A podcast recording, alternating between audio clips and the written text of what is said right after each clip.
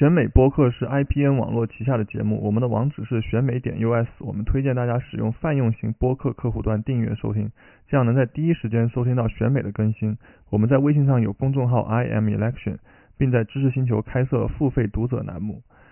每日更新最新最快的美国时政要闻和社科研究动态，并附有专业人士的点评分析。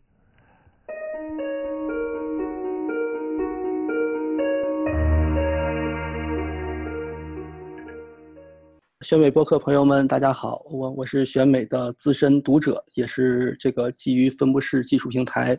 呃，Matters 的员工季晓成。啊，我们今天请到三位嘉宾，都是 Matters 的老朋友，啊，一起就刚刚结束的啊，还没有结束的，正在进行的美国中期选举的这个结果进行一个点评。啊，三位分别是，呃，微信公号选美的这个创办人，美国亚利桑那州州立大学司法研究博士尤天龙，以及。关注美国政治的台湾写手，美国德州农工大学社会学博士候选人店中佩，还有纽约荣鼎咨询宏观经济政策研究员朱明奇。之前三位也跟我们谈过关于这个国和中国的贸易战以及美国对华关系的内容。啊，那么今天我们看到现在中期选举结果进行到现在，就是大家听到的时候应该已经都知道结果了，基本上就。跟之前的预测可能差不多，就民主党拿下了众议院，啊，然后共和党保住了参议院，但是共和党的这个扩大的优势就更大了。那我想就是大家问一下大家，你们觉得这算是一个 blue wave 吗？就之前我们可能觉得民主党也在参议院很难赢，但可能没想到他能输得这么惨。所以几位对这个结果有一个什么样的感觉？我觉得 blue wave 肯定是没有了。这个一开始那个 Nancy Pelosi 他想的太太好了，什么赢个四十多席什么之类的。现在我觉得就是勉强刚刚过半吧。这个至少在众议院这个地方，然后但至少掌握了这个接下来两年在众议院的主动权，他们可以自己去提这个立立法草案啊，或者是设设定相关的议程啊，然后也可以去调查川普各种各样的事情啊。因为如果一旦众议院都丢的话，穆勒待会他交上来的这个报告估计没人会看了。现在至少这个事儿还可以继续酝酿下去，然后不说对川普真正是起到什么真正的制衡作用吧，但是可能会让接下来几年这个政坛更有意思一些。我至少我觉得众议院是这样看的。另外两位老师可以补充。啊，钟佩和朱老师，你们。觉得这个结果怎么看？要不钟佩先说啊？嗯，要先谈众议院是吧？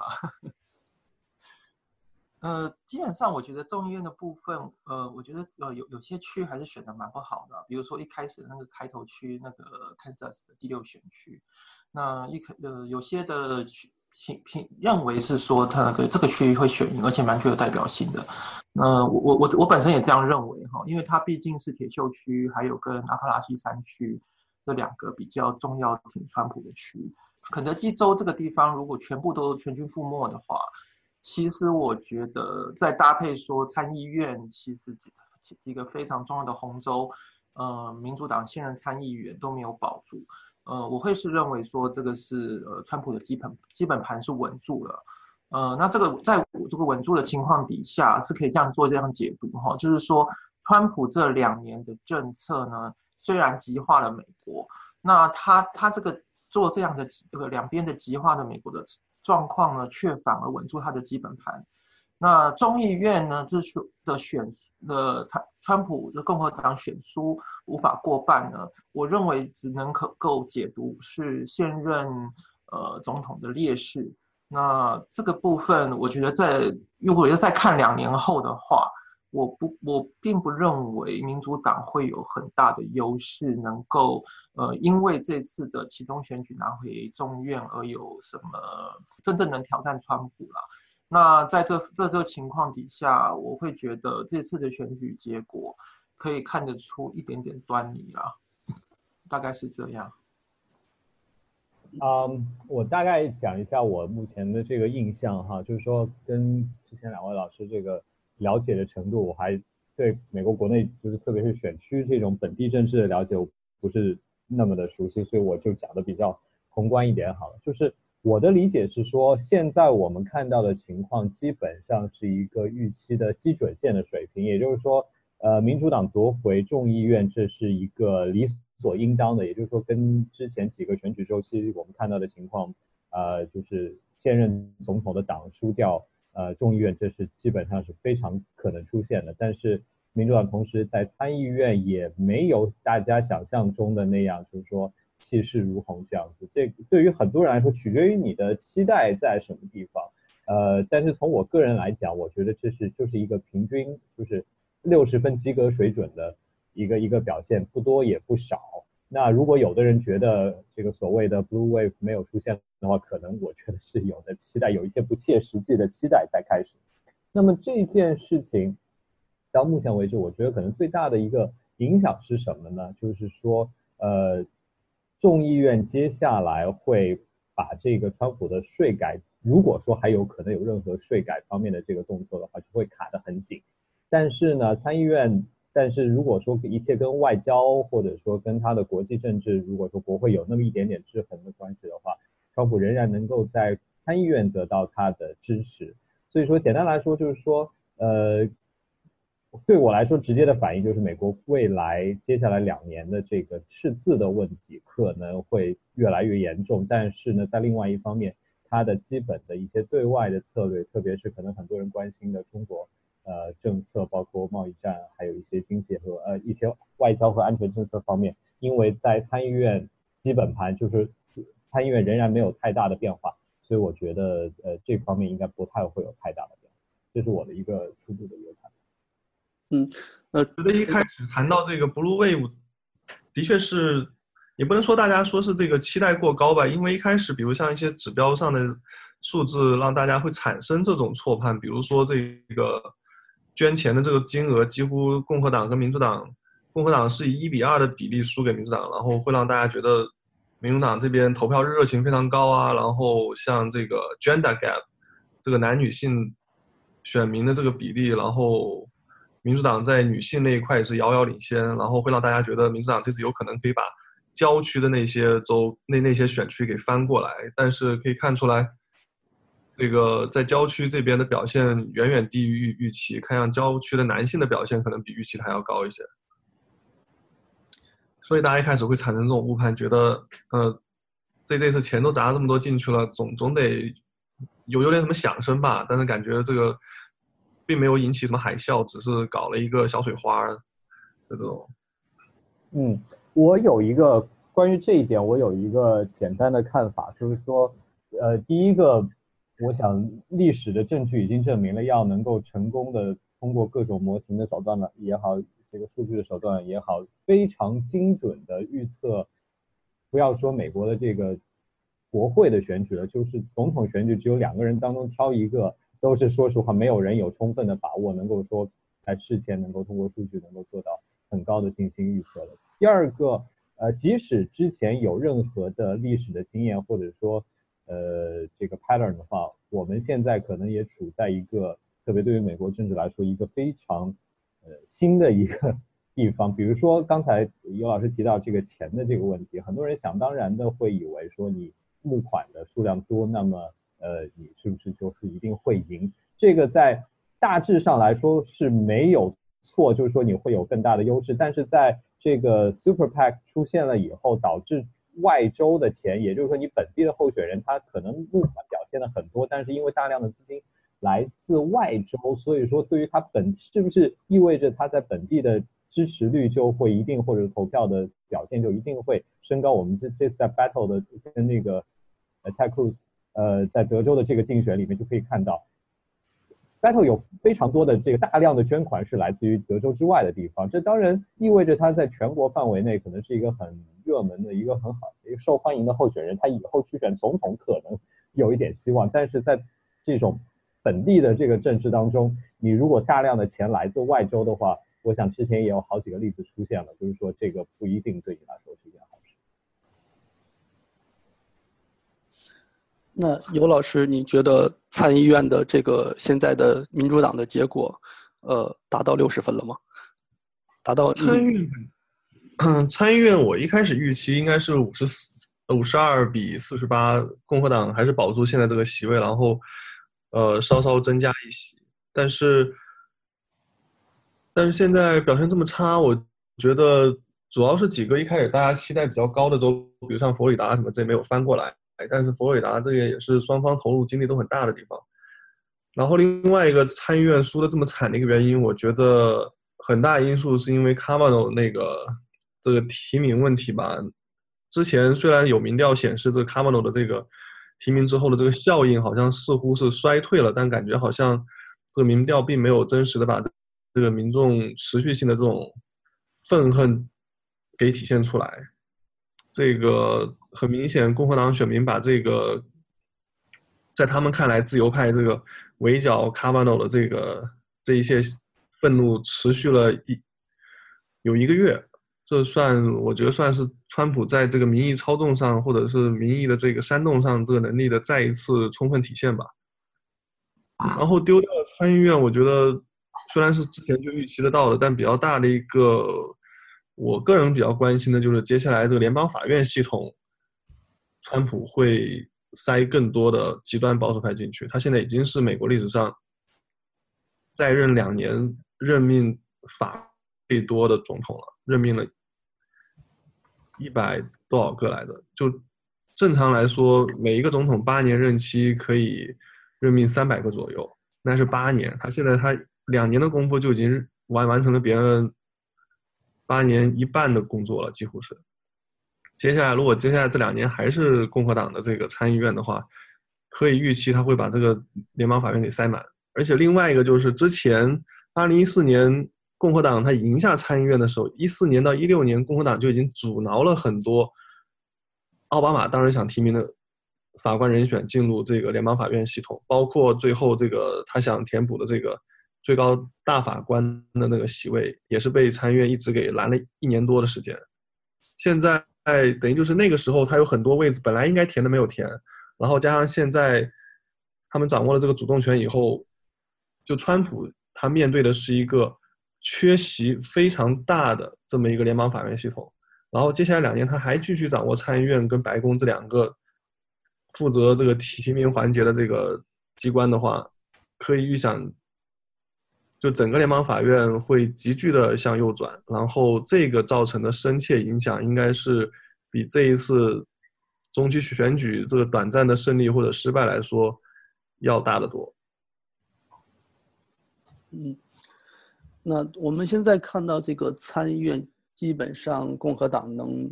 拿到大概四个议席的优势吧？可能，呃，这个结果还没有完全公布。那中佩，你这边就是对于参议院的现在的这个表现以及共和党的优势有一个什么样的评估？嗯，我我基本上觉得民主党选在在参议院的部分真的选的非常的差，除了席次以外。那他呃，在一些关键选区里面，他的那个票数是差的非常非常大的。呃，例如印第安纳选区、印印印第安纳州，还有密苏里州，这个本身都是现任者都是民主党，但是那个差距是非常大的。另外一个田纳西州，田纳西州虽然是就是是 open 的，就是本来那个 Crook 是那个退休了嘛，那后来是民主党跟共和党，那共那个民主党是原州长。本来是一一些人认为是有希望的，但是刚刚那个看的那个比例是差了大概将近十趴左右。那我的意思是就是说，在这个这个这个中西部这个部分，输产输的就是除了塑料席位之外，然后它的席次也就是它的那个比得票比例也差的这么大，这个可见川普在这个地方真的还是就像刚刚有老师讲的哈，就是因为那个大法官哈瓦纳的事情，真的影响真的非常非常的大。那我另外回来，我刚刚在看了一下那个众议院的部分哈，我觉得比较惊讶的是，还是那个爱荷华州。爱荷华州除了就是本来是只有一个是一个是民主党，其他三个都是共和党。在选前的时候呢，本呃选前的时候，呃有可能是因为中美贸易的关系，中美贸易争端的关系，第二个其他有其中有两个选区倒向了民主党，但是然后爱荷华第四选区非常特殊。那个 Stephen King 呢，他是非常非常非常强的，那就是共和党非常非常强的。那刚刚看了选票，他是大也是大幅落，居然居然是大幅落后民主党。嗯，这呃再加上他在呃州长部分也是由民主党拿到，所以说爱荷华区这个到底是这个部分的变天会带给不管是川普或者是说全国政治或者是在贸易政策上有什么样的信号，我觉得是值得观察的，大概是这样。对，我觉得像刚刚那个卞老师说的，我很赞成。就是之前大家都是在关注，就是川普他也说这个中国干涉美国大选，他用的这个证据也是 China Daily 在爱荷华那个广告的那个夹页，是吧？然后现在这个爱荷华那边的这个归属，就的确某种程度上可以看得出，就是中美贸易战会对川普的基本盘造成多大影响，以及川普的这些选民到底。会不会违背自己的经济利益，做出在我们看来经济上不合理的选择？但我觉得怎么说，没有谁是 single issue，我我没有谁是单一议题的选民，对吧？所以，可以，我想补充一点哈，就是我对于呃贸易战或者说这个农业的关税提高，对于这些中西部的选。是不是真的体现在他的投票上？投票上有任何的改变？这一点我始终保持一点怀疑，因为我觉得我的理解就是说，这个特别是众议院的选举，本地的议题非常多。呃，可能如果去看大部分的这个民调的话，投排在前两位的选民关注的议题就是医保和移民问题。那贸易战的问题，可能对于某些非常特定的，比如说大豆的这个农民啊来说，是一个很重要的问题。但是它会有一些其他竞争的这个议题，比如说这个农民他同时我又特别关注医保和移民的问题的话，可能这个贸易的问题就要往后排了。那么特别是他有的时候还需要考虑说，在两个出现两个矛盾的选项的时候，他究竟以哪个为优先？这些选民的基本考量，我觉得就是。呃，非常的复杂，也没有办法从我们现在的证据来看得出一个说哦，因为有贸易战，所以说导致这些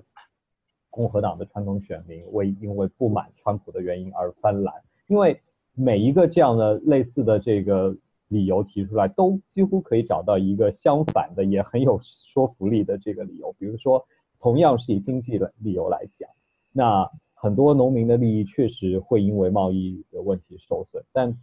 另外一个方面，川普也通过农业部推了这个农民的呃，就是贸易保护，也就是说会有一部分联邦的资金来补贴你这个在贸易当中因为中国关税或者说中美贸易战而造成的这个损失，这是其一。第二，现在美国的经济大环境就是说。如果我们从每个人的这个资产的净值的个人财富的净值的角度来说，还是在向上的。这可能如果没有贸易战的话，它这个它应该得到的更多。但是它现在大的方向仍然是一个，就是说经济还是一个向上的一个周期。在这样的一个环境下，你能不能够体会到贸易战对你造成的损失？这是一个怎么说？一个非常主观的一个感觉。那我的一个呃判断就是说，会冲淡一点。这种贸易战造成在一个议题上造成的损失，让很多人会不觉得这是一件特别严重的事情，所以很难说，因为贸易战就是在我的一个基本的判断就是贸易战这个问题在国会，特别是在众议院的选举中是一个优先级比较低的一个议题。嗯，就是朱老师的说法，就是说。即便这个贸易成为问题，但是可能对于特朗普的基本盘来讲，还有更严重的问题。那我们在贸易上就就共克时间，支持大总统，是吧？这样的一个感觉。对你，你可以可以用这样的这个方式来理解，就是说这是一个让人不爽的地方，但是还不足以还不足以严重到会改变他的投票的选择。那那就是大家认为足够改变这个投票，或者让。这个选民做出投票决定的主要还是哪些方面的议题呢？很明显是 Cavanaugh 啊，这一次基本上投了支持 Cavanaugh 的都连任了，不支持 Cavanaugh 的都选下来了。就参议院来说，嗯，而且不支持 Kavanaugh 是输的特别惨，而且，啊，我我比较同意这个尤老师提的这个 Kavanaugh 的这个呃这次的 hearing 对于共和党的基本盘起了非常大的作用，可以说从川普也好，或者说 Bannon 这个选举的策略来好，是一个很成功的，又是一个很成功的一个案例。就是说，呃，你必须得承认，在美国的中西部来说，大部分这个特别是福音派或者说保守的选民，他对于堕胎这个议题的关注度远远超过其他的这个议题。这样的这这种情况，可能放到东西海岸，你放到纽约或者加州，没有办法这个理解。但是这个就可能是美国政治的现实，就是在中西部你要提堕胎这个议题，就是对大家的动员能力就是很强。然后呃，整个川普的包括他的这个幕僚在操作 Kavanaugh 提名这件问题上，精准的找到了一个痛点，找到了一个痛点，然后又是一个在选民当中的一个分歧点，能够非常精准的把自己的基本盘给挖过来。他并不太在乎其他，呃，就是他他的考虑不是说我要去争取最大的公约数，而是说怎么样最大的把我的那一脚给挖过来，然后把它巩固。呃，那从这个策略上来说，我觉得我们从结果上来看，也看得到是一个对于川普来说是一个成功。而且可以看得出来，就是这件事情之前，民主党跟共和党选民的这个兴奋度是差异非常大的。我记得虽然这个 generic ballot 这个差异可能是在比较大的个位数，但是在这个投票意愿度上的差异好像是达到突破了两两位数。但是这个事情发生以后，然后就迅速投票意愿就拉近了。本来共和党很多选民觉得，呃，这次中期选举不是那么的重要，因为他们很多地方川普已经满足他们了，比如说通过了税改，比如说，呃，之前已经任命了一个保守派大法官，对吧？然后，比如像这些什么，呃，去去监管啊什么之类的，让共和党选民其实已经很安逸了，本来都不想出来投票的，然后被这事一激，然后这些人通通通通出来了，所以我觉得这事儿某种程度上算是民主党的这个 progressive in 那个的 win，就是进步派的那一翼把这个事儿搞给给搞砸了，甚至我觉得民主党自己，比如像这个呃加州那个参议员，他把这个事情拖到最后时刻才放出来，就很容易被别人认为这这这是事先带了这个阴谋，有这个想法去操作这件事情的。如果早一点，比如说八月份把这个事情给捅捅出来，那可能民主党或者共和党撕一阵子，九月份让这个卡哈马罗通过了，然后等到十月份这个事儿可能就过去了。然后他偏偏要拖到这个最后时刻把这个给爆出来，然后就是接二连三的这个一连串的这种反转，然后又是各种各样的爆料，然后这个又是 FBI 去介入什么之类的，最后还不是卡哈马豆强行给通过了。不仅强行通过了，还让对方给兴奋起来了，是吧？但是他毕竟就是通过了嘛，那那你觉得这个结果是刺激共和党短选民多一点，刺激民主党选民少一点吗？呃，民主党肯定是受刺激，但关键是民主党受刺激的那些人不在那些民主党要赢的那个地方，那没用啊，对不对？就比如说，就像刚刚朱老师说的，我们这个在纽约州，在东西海岸人不理解，会觉得这是很不可思议。对呀、那我们两个在我们在东西海岸，问题是我们投票又影响不了，比如说 m y c a s k i l l 或者是什么那个什么 hand handicap 的这个这这这两个中西部民主党参议员的这个胜负，对吧？我们就算投再多，民主党在在东西海岸也是非常稳的，对吧？就是兴奋是兴奋起来了，但是解决不了问题，对吧？嗯我觉得这次这，我觉得这次也是刚好，因为因为是呃二十六个，这三十五个里三十五个要重选的参议员，刚好是二十六个里面是那个民主党，那里面又有大量大量是深红州，所以这个时候就是那个卡瓦诺的提名才会变得这么的敏感，而且有关键性，然后影响到这些深红州深红州里面的呃现任的民主党议员，让这些现民现任的民主党议员几乎是完完全全的被痛宰，这个才是比较关键的因素啦。对，一开始就结构性的对，在时间上就变成就是在在就是在这个时间点，然后在这个时间上，呃，就是发生这样的事情，然后就影响到这些已经很非常危险，已经然后在选举上面已经非常弱势的呃民主党籍的深红州候选人，那就是整个就被反盘掉了。对，所以这件事情是天时地利人和都不站在民主党这边，时间上你选的不对，地方上这么多深红州的民主党参议员要去改选，然后虽然双方都激发起来了，但是激发是对方那。那波人更有决决定性，是吧？我看到就卡瓦纳卡卡瓦诺他最后的一些，包括在听证会上的表现等等。那我不了解他之前是一个什么样的性格或者什么样的人，但是感觉上他后期的表现就有一点 cosplay 川普的意向，就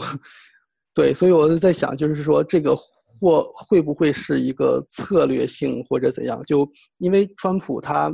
就是我们看到，不管经历了什么事情，他的基本盘好像都变化不大，啊，这也使得就是共和党国会两院也不能跟他走得太远，啊，大家都靠着他，然后好像卡瓦诺他后来的表现也是，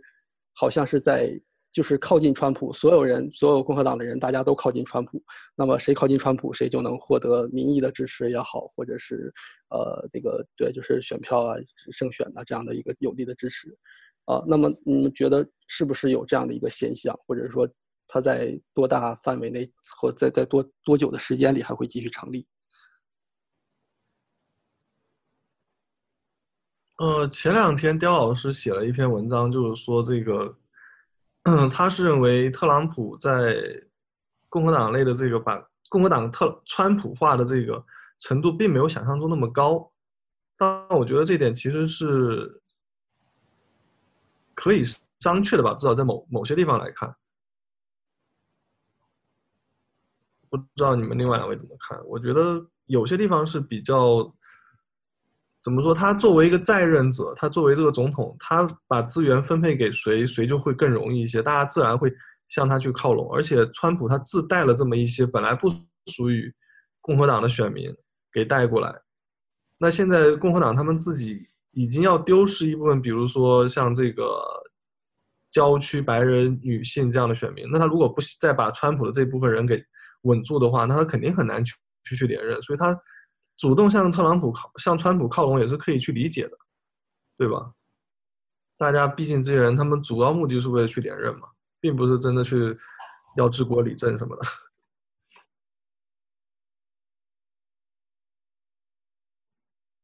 那，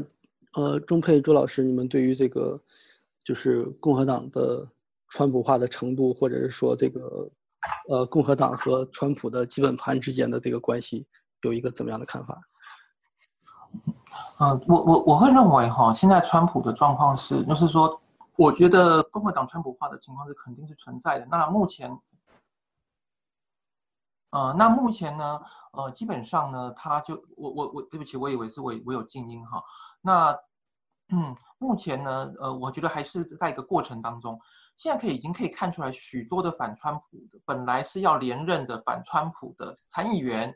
呃，或众议员都已经先事先都退休了嘛？呃，包括那个亚利桑那州的，还有田纳西州的。那在这种情况底下，那你说，呃，我我我我，那不表态的人，你说他不是川普化呢？那这个都很难讲。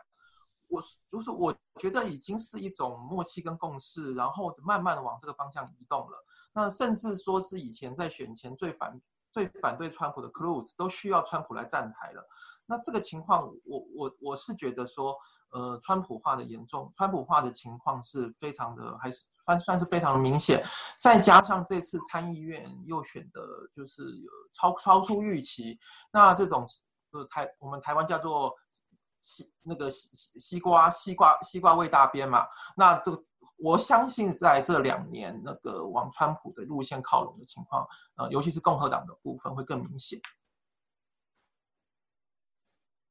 我我基本上同意钟佩刚才呃讲的这些，就是说，我觉得从 Kavanaugh 这件事情上面还是很明显的，就是到最后阶段，呃，Kavanaugh 的支持率或者说 Kavanaugh 的支持者已经基本上和川普的基本的就是川普的基本盘完全的重叠了，也就是说，在很多这个本身可能跟总统关系没有那么密切的一些选举或者说一些议题上面，很容易因为有川普以及他的这个 Bannon 给给他塑造这个政治策略，造成他是一种政治怪兽的一个情况，能量超级大，然后把周边的一切的这个物体都往自己身上吸，这样的一种现象。那么很多的这个。政治人物那天生他作为政治动物，他当选是他的首要的目标。他从本能上来的一种计算，就会去找一个能量比较大的，然后可以搭便车的这样的一个呃呃一个一个一个政治的坐标，就会向会有向川普靠拢的一个动力。这个当然，这个里面有很多的抉择，比如说川普做的很多事情在道德上面，或者说是在这个。呃，品质上面都是有很大的一个问号的。那么有很多人他会考虑说，我究竟能够忍受到什么样的程度，能够说对一些事情能够睁一只眼闭一只眼。但是目前来看，呃，可以说很悲哀的，我们发现大多数的政治动物可能对于这方面的考量完全亚于他对于选举的或者说对于当选这个目标的呃热情吧。呃，所以我基本上是同意说。至少从共和党的这一边来说，川普化还是很明显的。因为呃，川普尽管说可能个人的好恶不谈，我觉得他的政治策略到目前为止，以他从目标的角度来说衡量，还是非常的非常的成功的。这个当然也是一件非常悲哀的一个事情。比如说，他把这次在这次的选举中，他把他的重心和资源就是放在了参议院。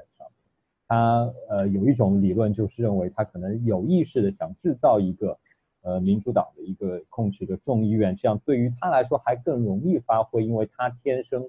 他的他的优势可能就在于这样对抗性的政治当中，这样更容易激发呃他的支持者的这样的一种好斗的能量。所以说呃，即便是有一个。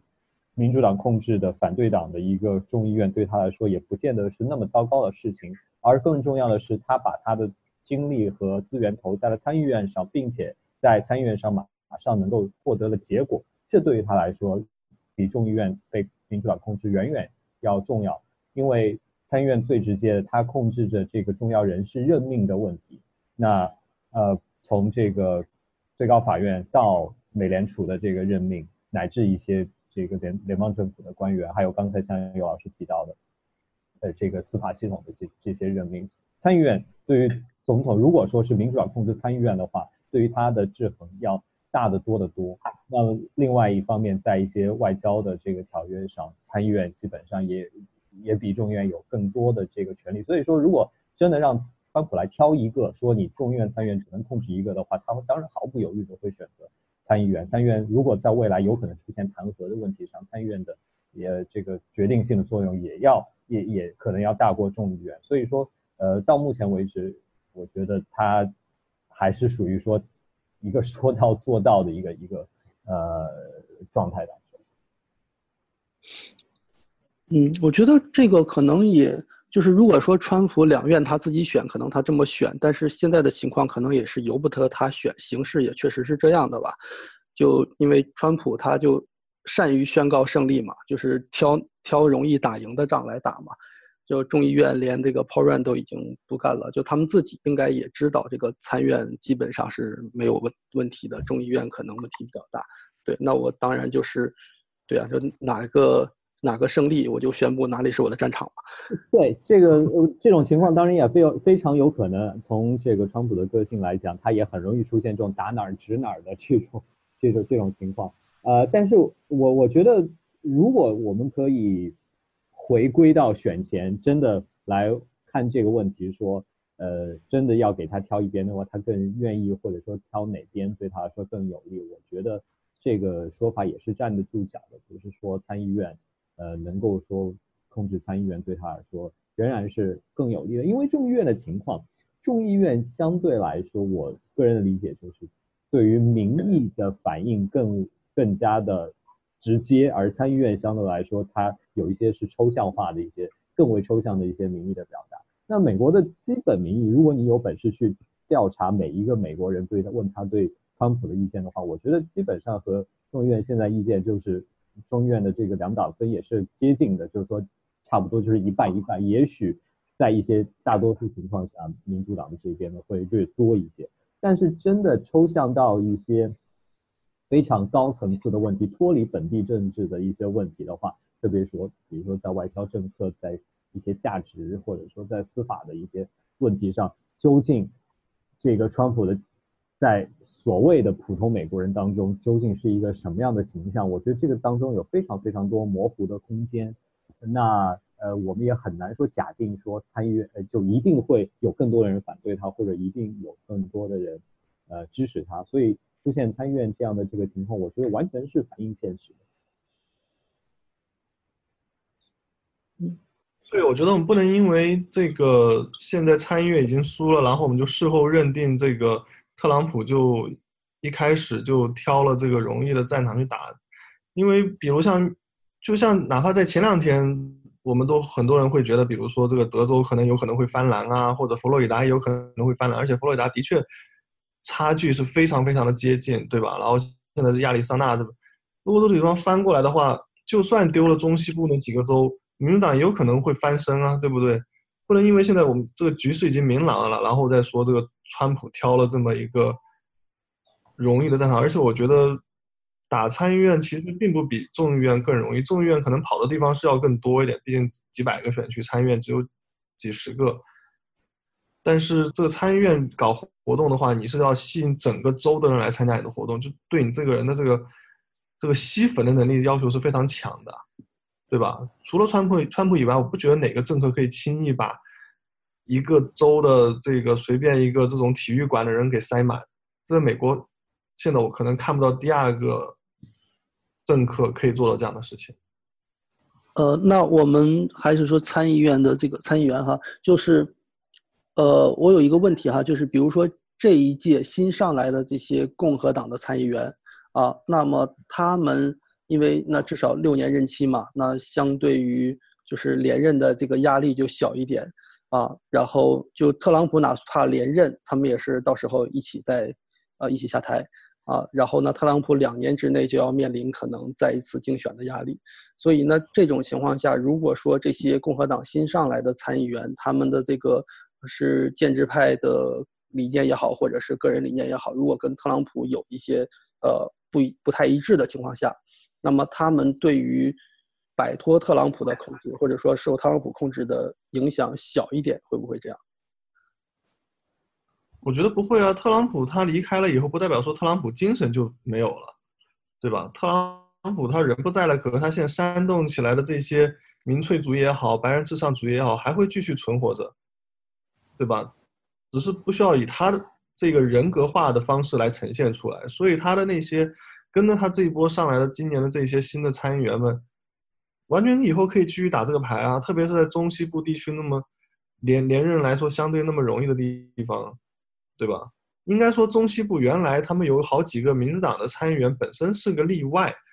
他们现在换了这共和党的人去到中西部，他们要要连任有没有特朗普，我觉得都不是一个问题。其实，在绝大多数时候，所以他们爱打什么牌打什么牌，他们完全可以。在川普在任的时候，跟川普走走的近点，然后等川普走了，然后他们或者等到二零二零年的时候，他们再换一套策略是可以的，或者他们不换策略，就哪怕继续这样延续下去，继任者呃这个挑战者要挑战一个在任者的难度本身就是非常大的事情。如果不是出现像卡瓦的这种很意外的事情的话，那那我们现在然后聊一下这个州长吧。我们看到这个结果现在出来了一部分，呃。就是共和党已经拿到了二十二个啊，民主党是十八个，然后就是这一次除了国会选举以外，这个大量的州长也开始要要面临重选嘛，然后这个可能涉及到，呃之后的部分州的选区重划问题什之类的。那么想请大家分析一下，就是说这一次的这个州长选举的这个格局面啊，是一个。就是有一个怎样的解读，以及他们之后对于美国二零二零大选也好，或者对于什么也好，有一个多大的影响？呃，我我州长比较没有观察，我这个是有小观察，所以我就先讲哈。嗯那我觉得选区重划这东西的确很关键呐，就是像这次宾州嘛，这次宾州重划之后，其实对民主党有利非常非常的多。那但是另外一个问题是说，这次呃民主那个共和党还是囊括了在南南方的选区，像像我们德州就是一个大最大的问题哈。我们德州其实那个吞奥的，我们吞奥的那个。呃，嗯，之所以会低，主要一个原因还是那个选区的问题。但是这次还是由共共和党拿走，那其他的南方州也是不用讲了，尤其是佛罗里达州，本来说很有希望的，也是呃，而且而且是比较接近进步派的，那结果也是失利。那还有一个是那个乔治亚，乔治亚州现在是确定了吗？我还我还好像看到好像一直还在说好像还没扣的样，还不知道，好像也是在落后。那乔治亚这边也是有选那个嗯。那个呃选选呃就是选选举有一些非常非常多的障碍嘛，那那在这些地方到底，尤其是南方州，能不能是就是就是就是整个改变？我觉得还是还是要很长的路要走啦。我觉得州长，我个人比较关注的是中西部那几个州长翻蓝 这个事情。中西部那几个州长翻蓝的话，就意味着怎么说？意味着当初就是二零一六年跟着川普从民主党跳过去的那些选民，在州一级的层面，他们并没有放弃自己民主党的身份。也就是说，他们虽然是在联邦层面或者在总统选举层面，他会支持川普，但是他们终究还是把自己当做一个民主党看吧，在某些议题上，就像我们，所以这个。蓝墙我们会看得出来，还是相对比较稳固的，至少在州长这个层面，而且很多州都是在奥巴马上台以后，这些州长就是由蓝变红，然后现在算是搬回来了几个吧。现在你看，不管明尼苏达还是威斯康星啊，还是密歇根啊，当然印第安那个还有是那个，但总体来说，我觉得这个蓝墙至少部分的修复了吧。而且你想看，二零一六年的时候，川普他赢下美国总统大选，其实他在中西部的几个州加起来才赢了七八万票，对吧？这是非常非常小的一个 margin。这些人如果在二零二零年，民主党能够成功的让他们继续稳定在自己的这个派系下面的话，至少我觉得蓝墙这些州是可以指望的。那就会逼得特朗普必须得开拓其他的战场，或者就像之前一样，这个呃，特朗普可能会花更多精力到中西部这方来，然后中西部，然后中西部这边，我觉得一个特点就比较务实吧，不管是共和党的州长还是民主党州长也好，所以这个选民的这个态度会迫使民主党向中间走，而且我们可以看到这一次。中期选举，民主党的进步裔那些 pro progressive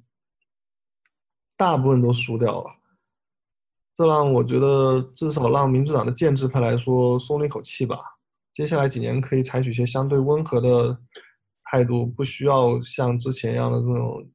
完全以街头斗争的方式为主。不知道你们其他几个有什么补充的没有？啊，我不觉得就是现在州长，比如说有几个州的出现民主党的州长，或者说由红翻蓝这样的情况，意味着未来，比如说我们以二零二零年来看，会有本质上或者说对于民主党来说有非常大的呃一个帮助，因为总体来看，在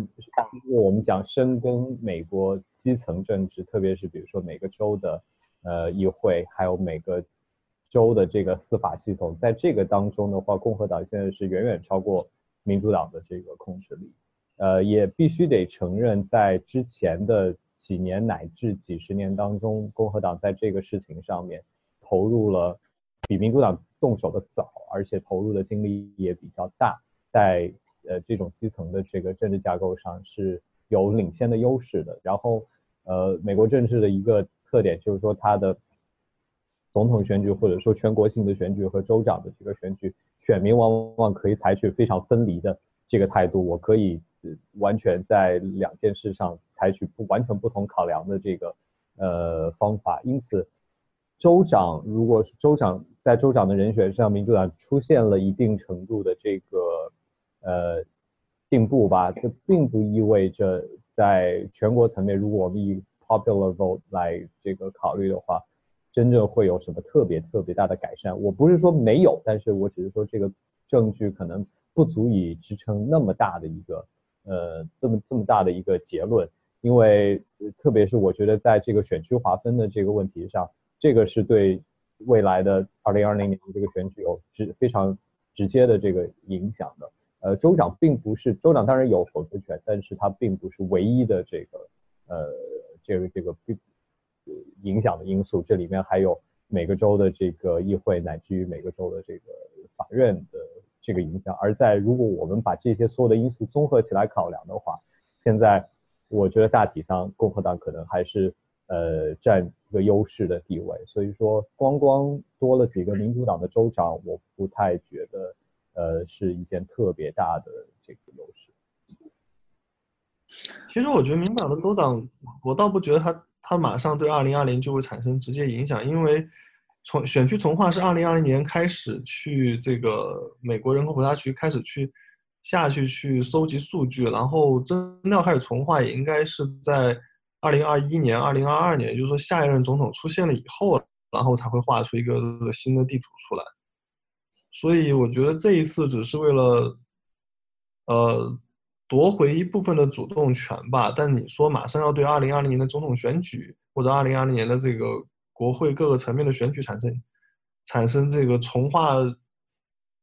这个影响，现在还不存在。其实，嗯，对，我觉得尤尤老师这个纠正的纠正的很对，确实这个对于二零二零年直接的影响就更小了，没错。那我们现在就是说，如果把目标看作二零二零年这个。呃，争取呃总白宫也好，国会两院也好，那么民主党在未来的两年里，他有什么样的办法吗？或者是说有应该采取什么策略？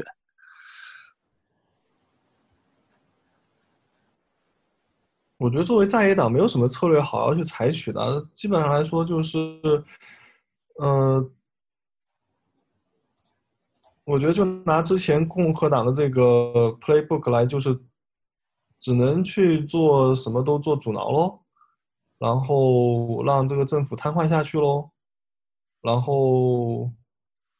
呃，比如说会有更多次这种因为预算谈不拢的关门的危机喽。因为我想不出什么可以更有什么建设性的方案，对于民主党来说可以采取的，因为他反正提出什么东西来，川普肯定是通过不了，或者参议院可能是通过不了的，对吧？然后这个。法院现在也是被民共和党给控制了，就算你要起诉什么案件，你也肯定是赢不了的。就比较关键的那种案件，肯定是很难赢的。那他们除了去捣蛋以外，我想不出他们会做出别的什么事儿来。就跟前两年的共和党是一样的，奥巴马时期共和党也就基本上除了除了反对加反对脑呃这种无脑式的反对以外，就没有干过别的事儿了。现在美国现在极化就极化成这个样子了。我觉得，嗯，虽然 Nancy Pelosi 前段时间他说他可能会利用手上的权力跟对方达成一些什么 deal 啊啊什么之类的，呃，但是考虑到民主党选民现在算是比较激动，然后又是非常的反川普，你要这个建制派太多的跟川普去达成这些妥协的话。那可能会伤了民主党选民的这个心，然后下一次选举可能不出来，觉得这台上都是群叛徒什么之类的，或者甚至再出现二零一六年这个进步派跟建制派撕逼撕到最后一刻，然后导致希拉里这个在二零二一六年的时候被这个进步派的人给抛弃的情况，这也是很麻烦的，对吧？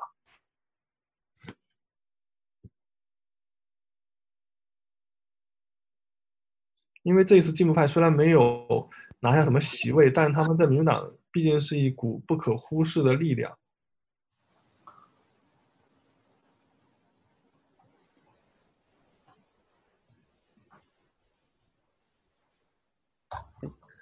嗯，那个钟佩对这个有什么看法？对于民主党未来的这两年的情况？嗯，民主党未来的情况，我呃，如果延续刚刚的谈哈，我觉得第一个就是说，呃，他第一个只能在期待说，呃，我还没去看他二零二零年他参议院有多少席次要选，不知道那个大两位有没有数字哈，就是要重选的那个数字，还有里面共和党跟民主党的分布哈。那当然，当然他会，我觉得民主民主党应该还是会希望说二零二零年。一个能够延续呃众众议院的多数，第二个呢，当然还是希望能够延，就是能够真的在 有机会拿回参议院，不知道有没有机会啦。那在总统那在这种情况底下呢，呃，并且能够乘胜追击，真的把川川普给拉下台。那但是呢，目前看起来，呃，川普的次不管川普在那个这次二零一六呃二零一八年的其中选举哈，呃，我觉得川普的嗯。川普的策略真的算是蛮成功的，他真就是刚刚讲的，他真的是把他的呃基本盘巩固起来了。在这种情况底下，呃，民主党真的他还是有非常深的路线危机。这种路路线危机，呃，就是可以这样，虽然。进步派没有，呃，进步派这次的那个选举，我觉得是可以这样看哈，就是说，呃，因为我之前有看，大概就是本来要一个个去算那个到底某进某些进到底进步派在哪些选区在选，那后来大概呃看了一些资料，只有那个那个布鲁克斯的那个智库有比较完整的资料，他们的资料是这样的哈，就是说，其实进步这这次的进步派在民主党内其实。看起来是非常的热，但是其实他们，呃，胜选他们在那个党内初选胜选的选区，其实本来就会输，因为都都是在共和党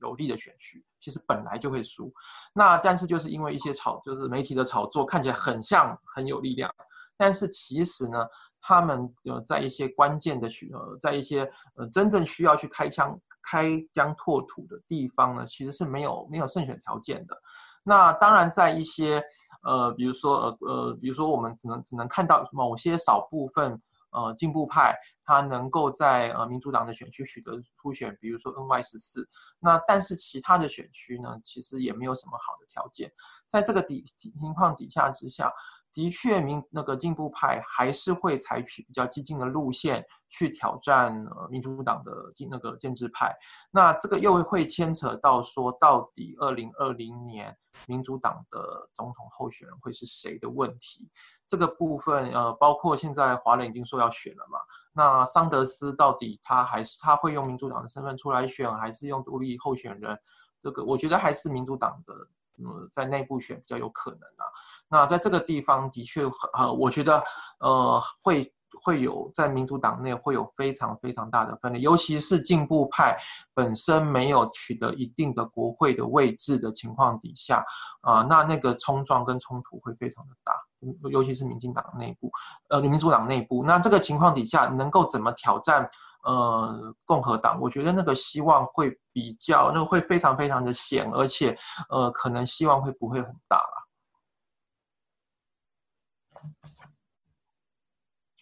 对，我觉得现在另外一个值得关注就是共和党内的这个这个纷争，似乎这个内战已经结束了。之前还有这个 Never Trumper。现在这一派人几乎是销声匿迹了，或者已经去世了。但民主党内这关于这个控制权跟这个党的这个未来的发展方向还存在这个路线斗争。虽然就像刚刚那个钟佩说的，这个进步派势力在这一次遭到了一些挫折，但他们还是在党内是一股不可忽视力量。他们二零一六年毕竟是把桑德斯一直捧到了最后一刻，他们这些人现在又是比如像这个。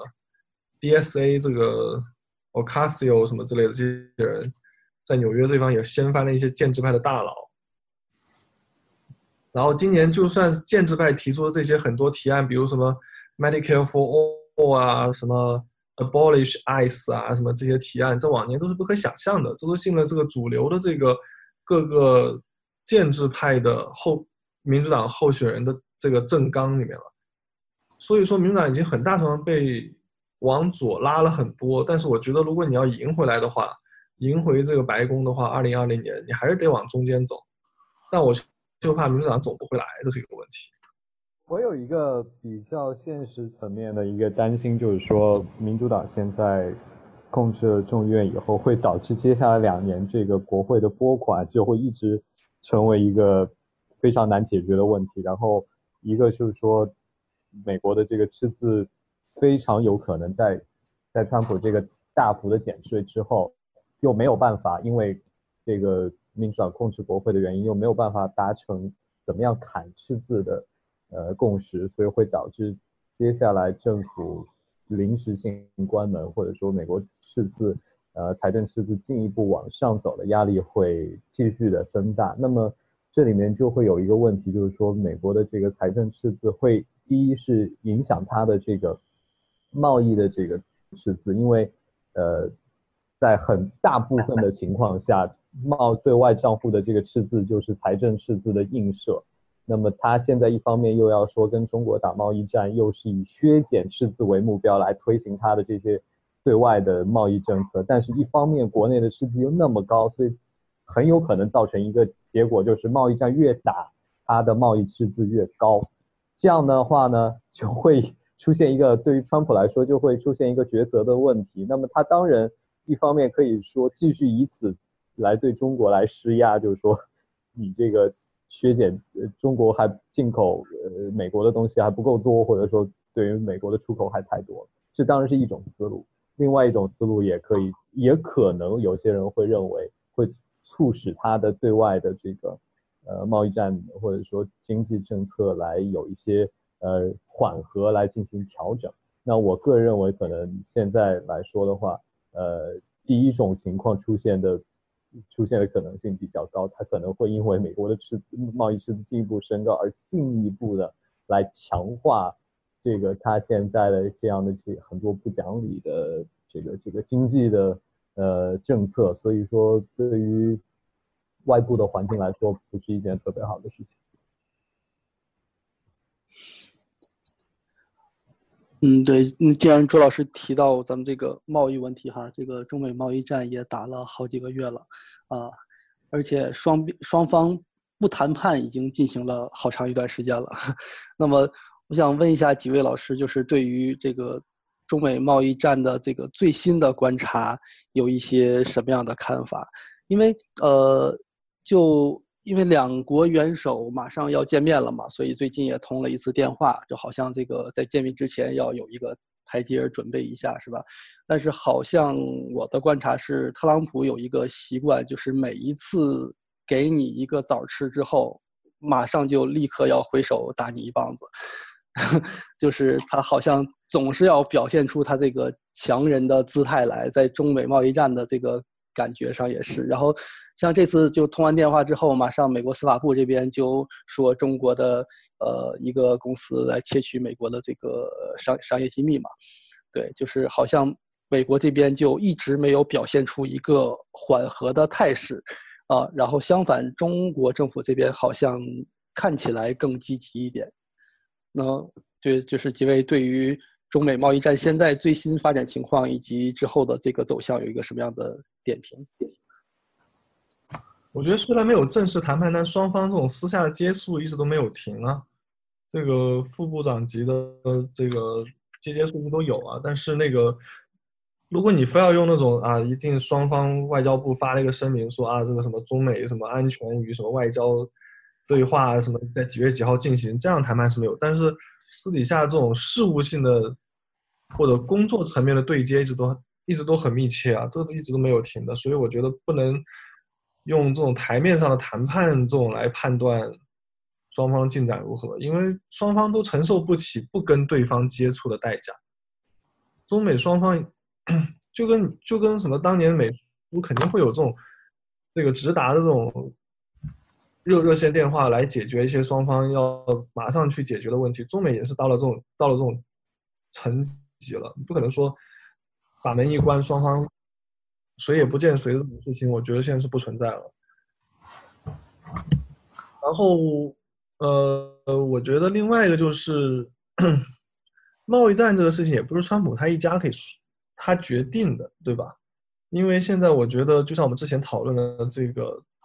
美国对华态势已经形成了一个两党的共识。川普他就然他一方面他想缓和下来，但是他背后还有共和党自己内部的鹰派啊，民主党那边还有这些呃挺工会的，或者是反自由贸易的，或者是所谓要那种 fair trade 的那些这些势力啊，不是说你川普推特上说一下啊，我刚跟习这个习总打了个电话啊，聊得很开心，这个其他几方就会没有动作，对不对？这毕竟他是在美国是当总统，不是当一个独裁者，是吧？就像前两天这个还有那个很多这个中期选举之前，还有很多的民主党的这个参众议员、国会代代表团跑到中国去，甚至还有国会议员直接就说我们两个是竞争对手，但不是，但不是那个 rival，对吧？他说又退回到这个 competitor 的这个这个层面上来，但他说的话能不能有？这个代表性呢，这个也很难说，对吧？他毕竟他只能只代表他这个州或者代表他这个选选区，所以说现在 不能说啊，川普打了个电话，然后司法部那边又出台一个什么动作，就觉得美方这边好像一直在耍中方的这种说法。因为我觉得现在美方，呃，就是在参与到这个对华这个政治上的势力比较多，虽然大家有一定的共识，但是对于如何跟中方进行下一步的接触。这个在操作层面上可能还没有达成共识。嗯，呃，我我的看法是这样哈，我觉得呃这次其中选举的结果哈，那我觉得川普呃，尤其是川普行政团队又再度取得了，就是又进一步巩固了主动权啦，就是他的节奏呢是更能掌握了。呃，在其中选举之前呢，包括中国，包括其他的国家，其实都会有一点点的期待，说哦，其中选举会是个变数，会让川普呃在贸易战上面呢，可能是必须要在其中选举前解决，或者说呢，其中选举后如果呃可能川普会失利，所以呢。呃，对，川普不可能，呃，到时候如果川普选输了，他必须改权预测。那按照目前的情况底下呢，呃，这个情况是不会出现，绝对是应该是不会出现的。就是说，过去呢可能会把其中选举当成一根杠，可能稍微当成一种杠杆，包括中国也打一些广告，或者呃，在嗯。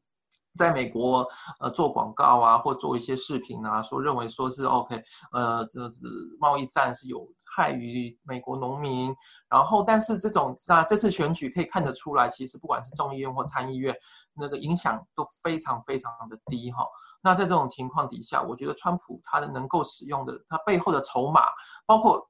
这个，包括刚刚谈的所谓的呃共和党跟民主党的共识，还有包括川普的筹码。都呃都都强强化了非常非常的多啦。呃，那这个情况底下，我呃我会觉得说，呃，川普的在贸易战上面的一些会使用的呃策略，还有他会呃会可能会更有的力量啊，或者那可能会更难预测。这个真的是很，这个是真的要看呃，可能 G 二十之后的发展会更明朗啊。我对这个贸易战的。前景可能比较的悲观吧，我觉得就是，呃，第一，我觉得中期选举本身从结构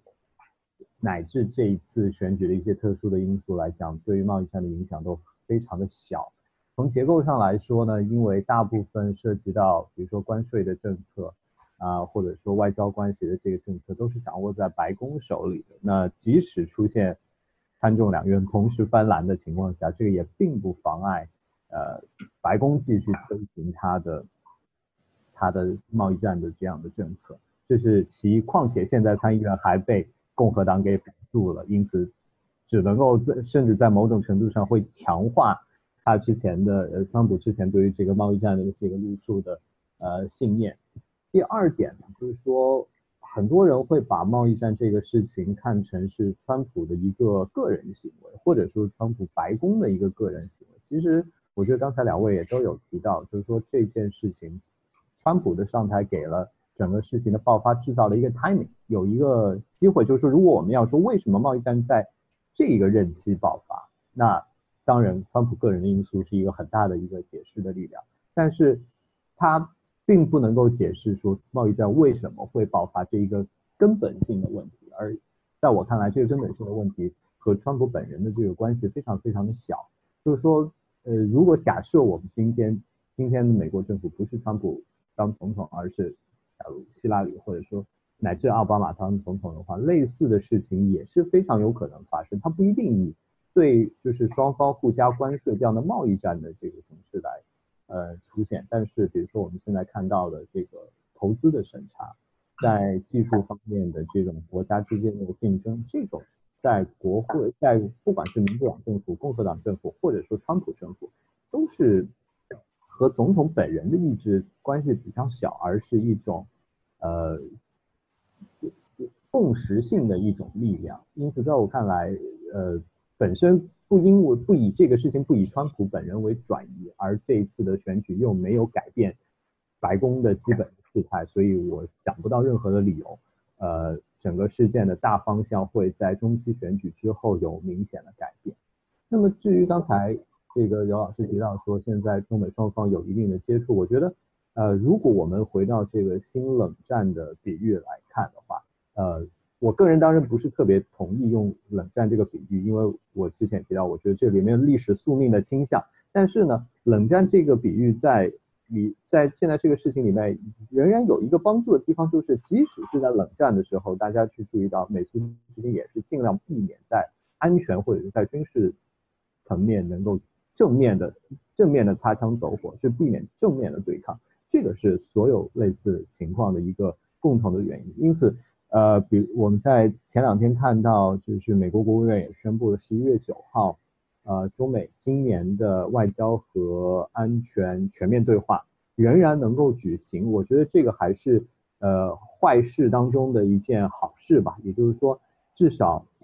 虽然说两国在经济或乃至在全球战略上面有非常深的分歧，但是呃仍然有一点点基本的共识，说能够在安全的问题上能够。保持至少表面上的和平，这个我我我觉得算是一个非常重要的底线，即使这个底线可能真的是很低啊。然而另外一方面，我也不觉得十一月三十号的这个 G 二零希望会特别的大，因为当然我们现在看到双方都至少在这个言辞的层面上都有一些软化的一些迹象，但是双方提出这些软化并没有解决之前的就是并不解决。现在这个矛盾，比如说中国提出的很多和解的条件，大部分都集中在于啊，我们要扩大一些进口，或者说我们降低一些关税啊这样的层面。这个层面从贸易战一开始，甚至到贸易战之前，中国都是一直摆在台面上的，这些是中国非常愿意接受的条件。呃，但是对于美国来说，这些条件本身远远的不够。那美国真的想要的那一部分，对于北京来说难度又非常的大。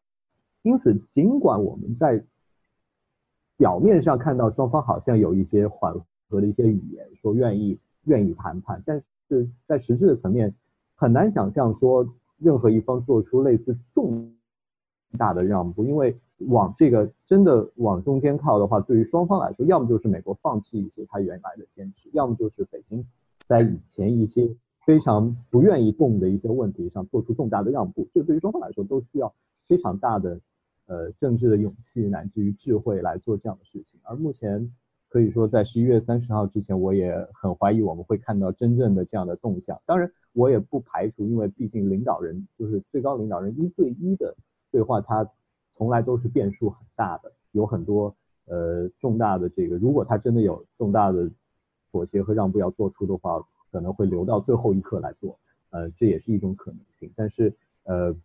在就是根据我们目前所能够知道的情况，呃，然后从一些基本面来判断的话，我觉得，呃，中期选举肯定本身对这个事情的走向没有什么太大的改变。而第二，呃，这件事情本身就是中美在仍然处在一个对撞的一个一个轨道上面，而贸易战在短期之内也没有什么缓和的迹象。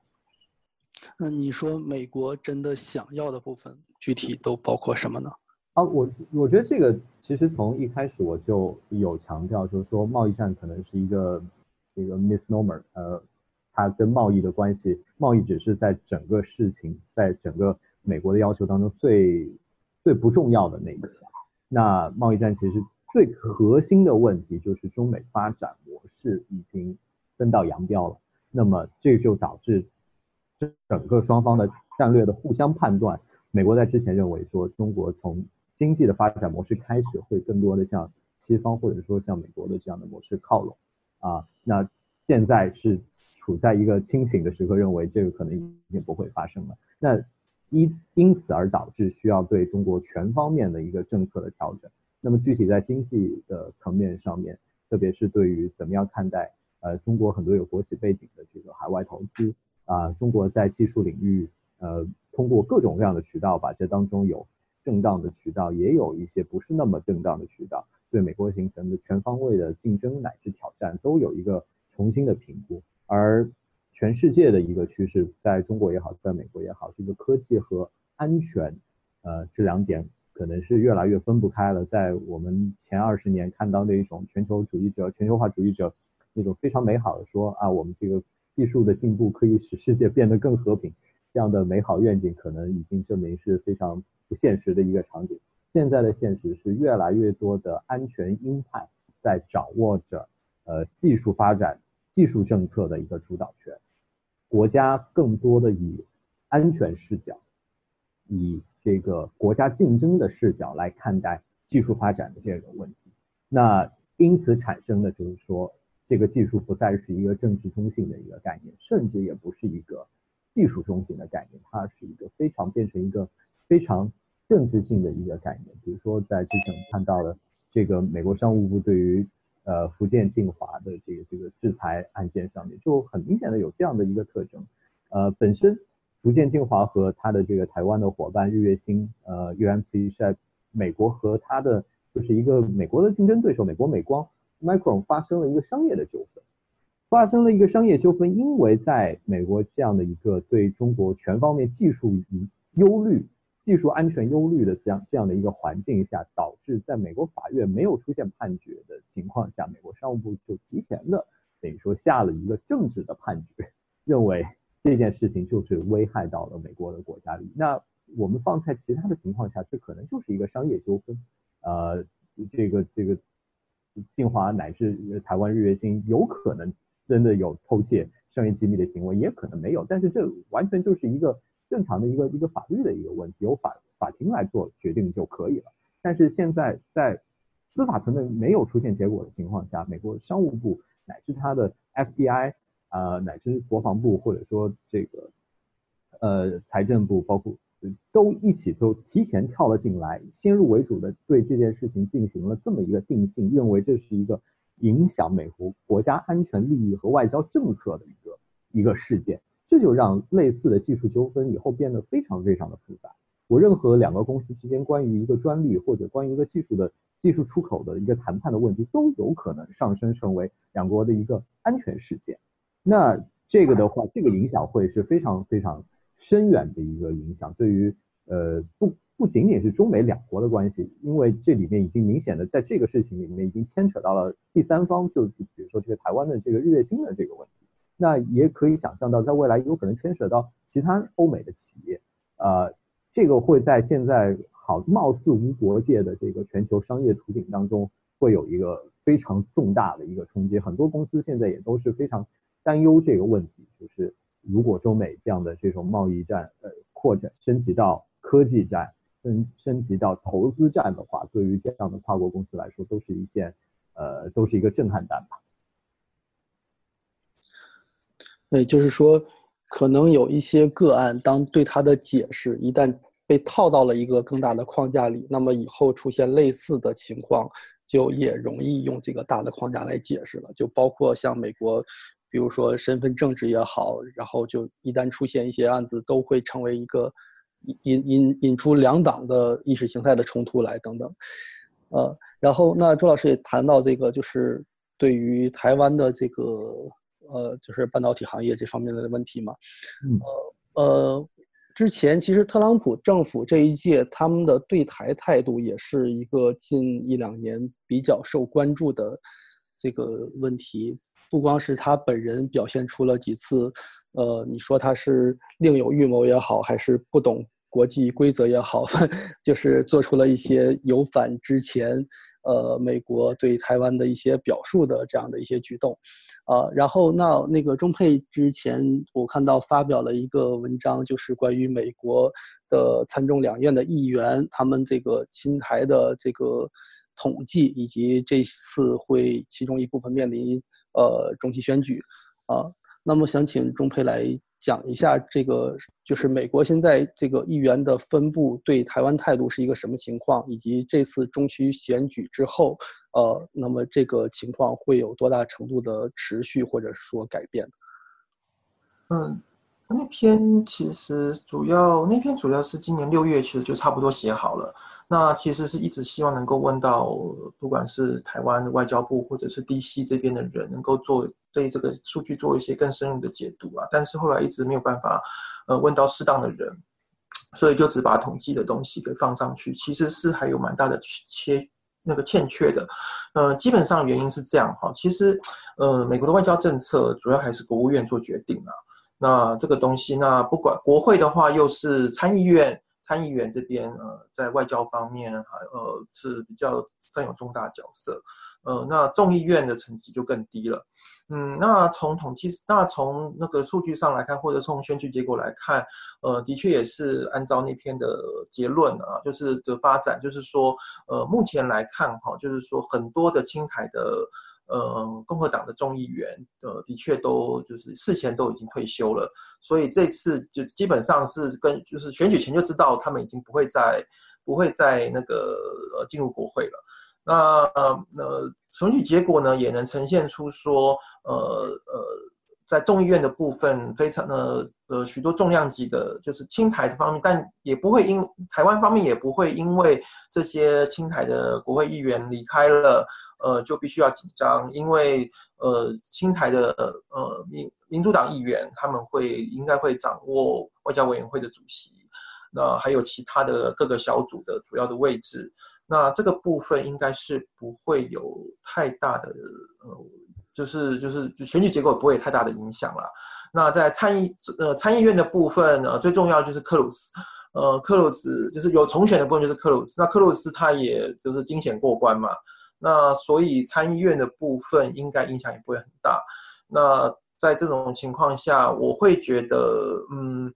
呃唯一唯一就是台湾可能会比较呃觉得安心的就是说如果。呃，川普他在做任何的外交政策的部分，他可能如果是呃，真的是说像一一些人所想，如果是真的真的像一些人所讲的说，他是呃真的会为了一些要跟中国交换利益而而会呃出卖台湾的话，那这个部分呢，也许在呃因为国会还是明显清台的底下，呃再加上呃。呃，民主党跟共和党的确还是对中国有比较有敌意的共识的底下，呃，这个情况呃发生的几率呃还是还是不会呃跟选前比起来还是一样了，不会说马上就提高说会被出卖比例会比较高。那这个部分我觉得还是要看整个。呃，第一个是共和党的是呃，第一个是呃，国务院目前到底他的态真正的态度为何？呃，因为呃，川普在上台之后，的确是呃进行了很大程度的清理，对于过去国务院的建制派做了清理，但是到底清的状况怎么样，这个还不知道。那在另外一个就是真正决定性的，也就是呃国民主党跟共和党的所谓的对中国态度的共识到底有没有改变？那第三呢，就是呃这次的选举其实并没有真正影响到呃青台团队呃在掌握呃嗯呃参众两院的呃最重要的位置，其实并没有影响。所以在这个情况，所以在这三个层面呢，呃其实应该是没有看到很很大的改变。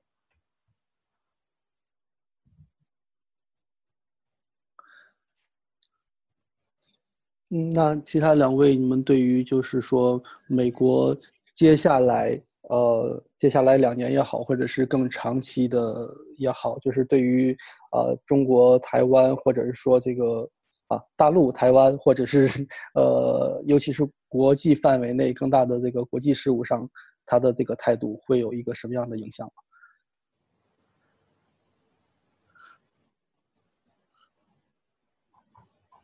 主要我跟台湾不，我对台湾非常熟，对台湾政治，所以不知道怎么评论这个事儿。或者是对于国际政治，就国际政治上，我觉得本来一般来说，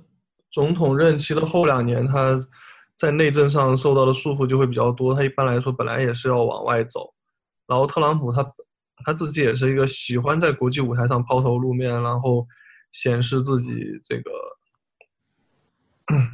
影响力的那么一个人。然后他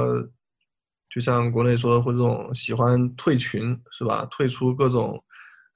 这种条约也好啊，或者体系也罢啊，或者是美国自己构建的这个这个战后的这个格局也好，反正我觉得他接下来会继续做这些事儿吧。这些事儿反正也没人可以拦得了他，然后他也可以在这些事上体现出他的这个强硬啊，或者是呃制造一些这种。国际上的这些危机，然后他再以这个救世主的身份再来解拯救一下，就像去年这个朝核危机一样，他一个劲的呃挑衅金三胖，然后今年在突然又跟金三胖搞一个峰会，是吧？然后这事儿看起来好像又过去了，然后好像这个美朝关系进入史无前例的 这个高水平阶段，然后朝 朝鲜突然一下也变得很开放。连教宗都邀请去了，所以他接下来可能还继续会重复这些手法吧。他可能会在，我觉得他会继续在，比如像伊朗问题上下手啊，对吧？他现在继续在做事儿啊。然后对 WTO 呢？WTO 十一月份说是美日欧不是要出一个这个他们自己的改革的这个草案嘛？然后到时候再看呗。呃。欧洲那边估计不会有什么更大的动作了，但前两天说是那个博尔顿去这个俄罗斯，想勾搭普京一起来围堵中国啥的，这个是我不知道到底是川普在那边起到了多大的作用，还是就像之前报道说的这个基辛格在里面搞了一个什么联俄反华的这么一个操作，但我觉得接下来特朗普就要做的更多的事情，应该就是在国际舞台上。继续去起这种破坏性构建的这么一个角色吧，就是自己给自己出题，然后自己来解答。对，应该说他自己给全世界人民来出来出题，然后把大家都吓得半死了，然后他再来解答。就本来问题也是他自己，那解答的就是钥匙也在自己手里，是吧？倒也不是说。问题他比如朝核问题，这是历任总统，只是他把这问题激化到了一个不得不解决然后的程度，对吧？然后比如像朝伊朗核问题，也是历历任总统一直都没有妥善解决好的，然后他现在他也想用故技重施的方式来迫使这个伊朗去认怂，对吧？这也是为什么他之前对这个沙特那么纵容，因为他需要沙特跟他一起。来填补这个伊朗被制裁以后国际市场这个油价的这个供应的问题，对吧？所以怎么说这些悬而未决的问题，他不管是出于这个博取这个历史名声也好，还是他自己喜欢这种高光、这美美光灯下的生活也好，反正他都会去干。然后在外交领域，的确，在美国的宪政体系中，没有什么可以束缚住他手脚的这个制度性约束。然后我们也看到，民主党夺下了众议院，他在内政上要再通过像去年这样什么减税的这种，呃，这么大一个法案的难度也大大提高。那自然就会在外交上去做手脚。就像你说，他喜欢在他容易赢的这个战场上去。去宣布胜胜利一样，说外交相比内政来说，就是相对来说更容易啊。嗯，呃，朱老师呢，对于这个之后美国的国际影响的趋势或者变化，有一个什么样的预计？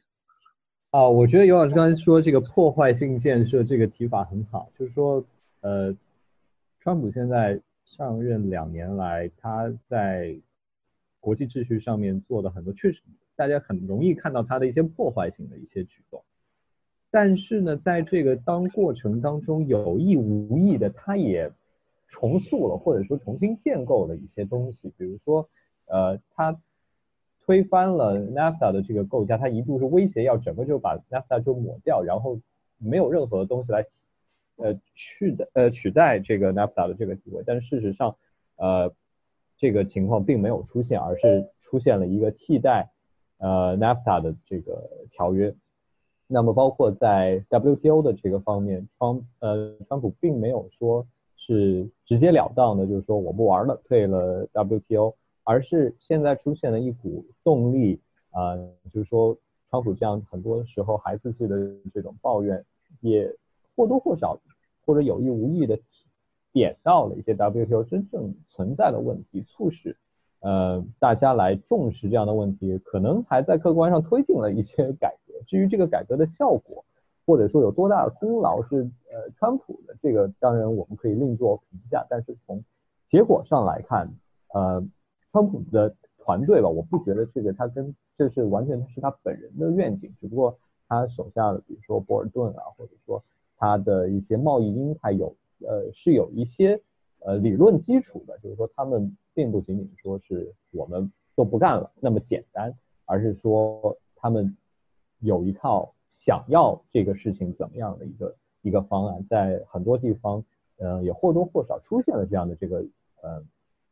这个这个情况。那美国的盟友从欧盟到日本，虽然说特别是欧盟来说，对美国的抱怨非常非常多，但是在从现实的考虑，我们看到还是有很多跟着美国步调走的，不管他情愿还是不情愿吧，呃的情况，比如说在。中国的问题上，呃，现在出现了一些，就是美国和欧盟，包括日本，在中国问题上出现协调立场的这样的一个呃态势，所以我觉得对我个人来说，我还是觉得这是很很重大的一个一个进展，就是很难有人想象，呃，如果在川普当选的时候，他能够有这样的能力，能够一边让自己的盟友一边欺负自己的盟友，一方面。又能够在盟友之间协调出一些立场，呃，这个还是非常非常特别的一个一个变化。所以我觉得，呃，我的看法就是，中期选举本身对于外交美国的这个外交的这个线路没有什么特别大的一个变化。所以说，那没有特别大的变化，意味着它之前的一些基本的思路就还是会延续。啊，我仍然要强调我之前。的一个一个观点就是说，如果真的要谈有变化的话，会从它的国内赤字这个问题上反映出来。呃，就是美国的这个国内财政的平衡会影响它外部的平衡，然后会造成一系列从呃它的贸易关系到美元的这个升息以什么样的速度、多大的呃频率来升息的这样的一些考虑，这个可能是单从。今天的中期选举这一个事情来说，呃，最大的一个影响。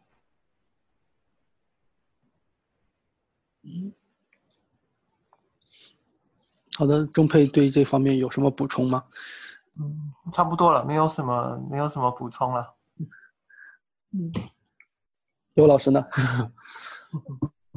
我也没啥，今天晚上还有很多事还没出来呢。其实，我一直关注的这个我们亚利桑那州的这个。对这个，对这个结果还没有出来。啊，对，亚利桑那州还在还还在开。对，对啊，对啊。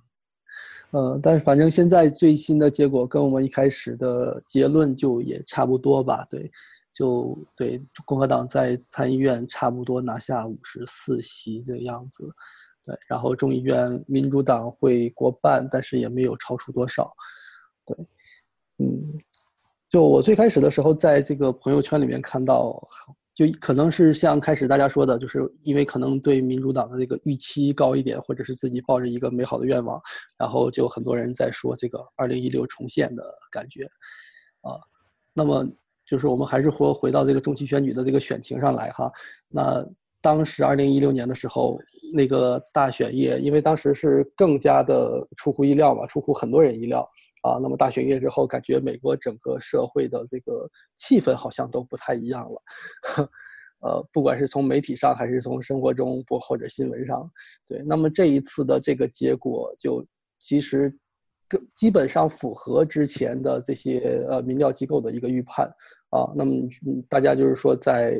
回顾一下、总结一下，觉得这个结果对于呃美国社会也好。或者是说选民、民众两党也好，就是会有之前那么大的影响吗？以及大家会怎么看待这样一个结果？我觉得这个结果对双方来说都可以都算是一种不太满意的状况。共和党他丢掉了众议院肯定是不满意的，对吧？然后民主党没有获得比预期更多的这个席位，特别是在参议院输的这么惨，想到接下来几年又有很多大法官呃很很多保守派法官要进联邦法院，自然也是不满。所以我觉得这么一个 bitter sweet 的这么结果。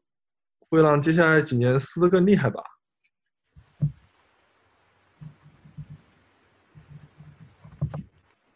然后另外一个就是刘然老师今天晚上一句话，我觉得非常经典。呃，同学家捍卫了尊严。就 就是民调机构修改了算法。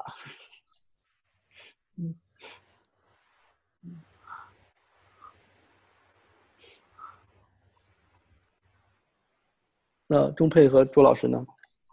我们对现在这个就是基本上尘埃落定的这样的一个结果，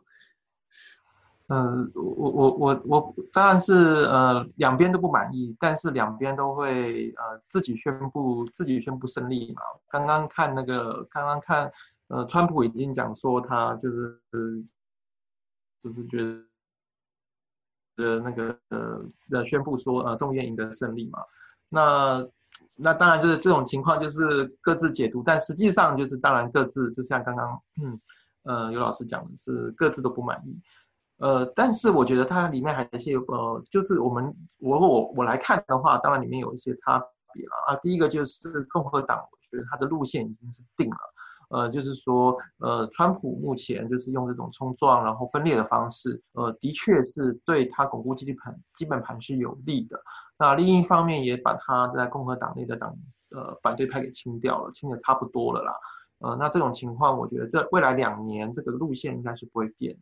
然后再来，那民主党方面呢，反而是虽然在众议院拿下了多数党席次，但是他们内部的纷争还没有结束。那这个部分这两年呢，民主党会过得一方面又要去对抗共和党。那另一方面呢，呃，他们呃，就是本身内部要干，到底要选择什么样的战略？其实我认为这次民主党是没有选举政纲，他们的唯一的政纲就是反对川普。呃，对我我会觉得，不管是在那个全民健保方面，或者是在大法官方面，那都是政策，那都不是政纲。呃，我会觉得这个部分是民未来民主党在怎么选择路线上面会有很大很大的呃内部纷争。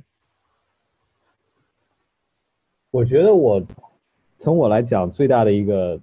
观感，或者说一个小小的总结，从这次中期选举来看的话，就是说，整个对于很多人之前还有对于美国政治能够迅速的回归常态，或者说迅速的回归理性，呃，这些可能都是一厢情愿了。这个事情会在变得更好之前，会还要继续变得更坏。那。这个更黑暗的，或者说更分裂的、更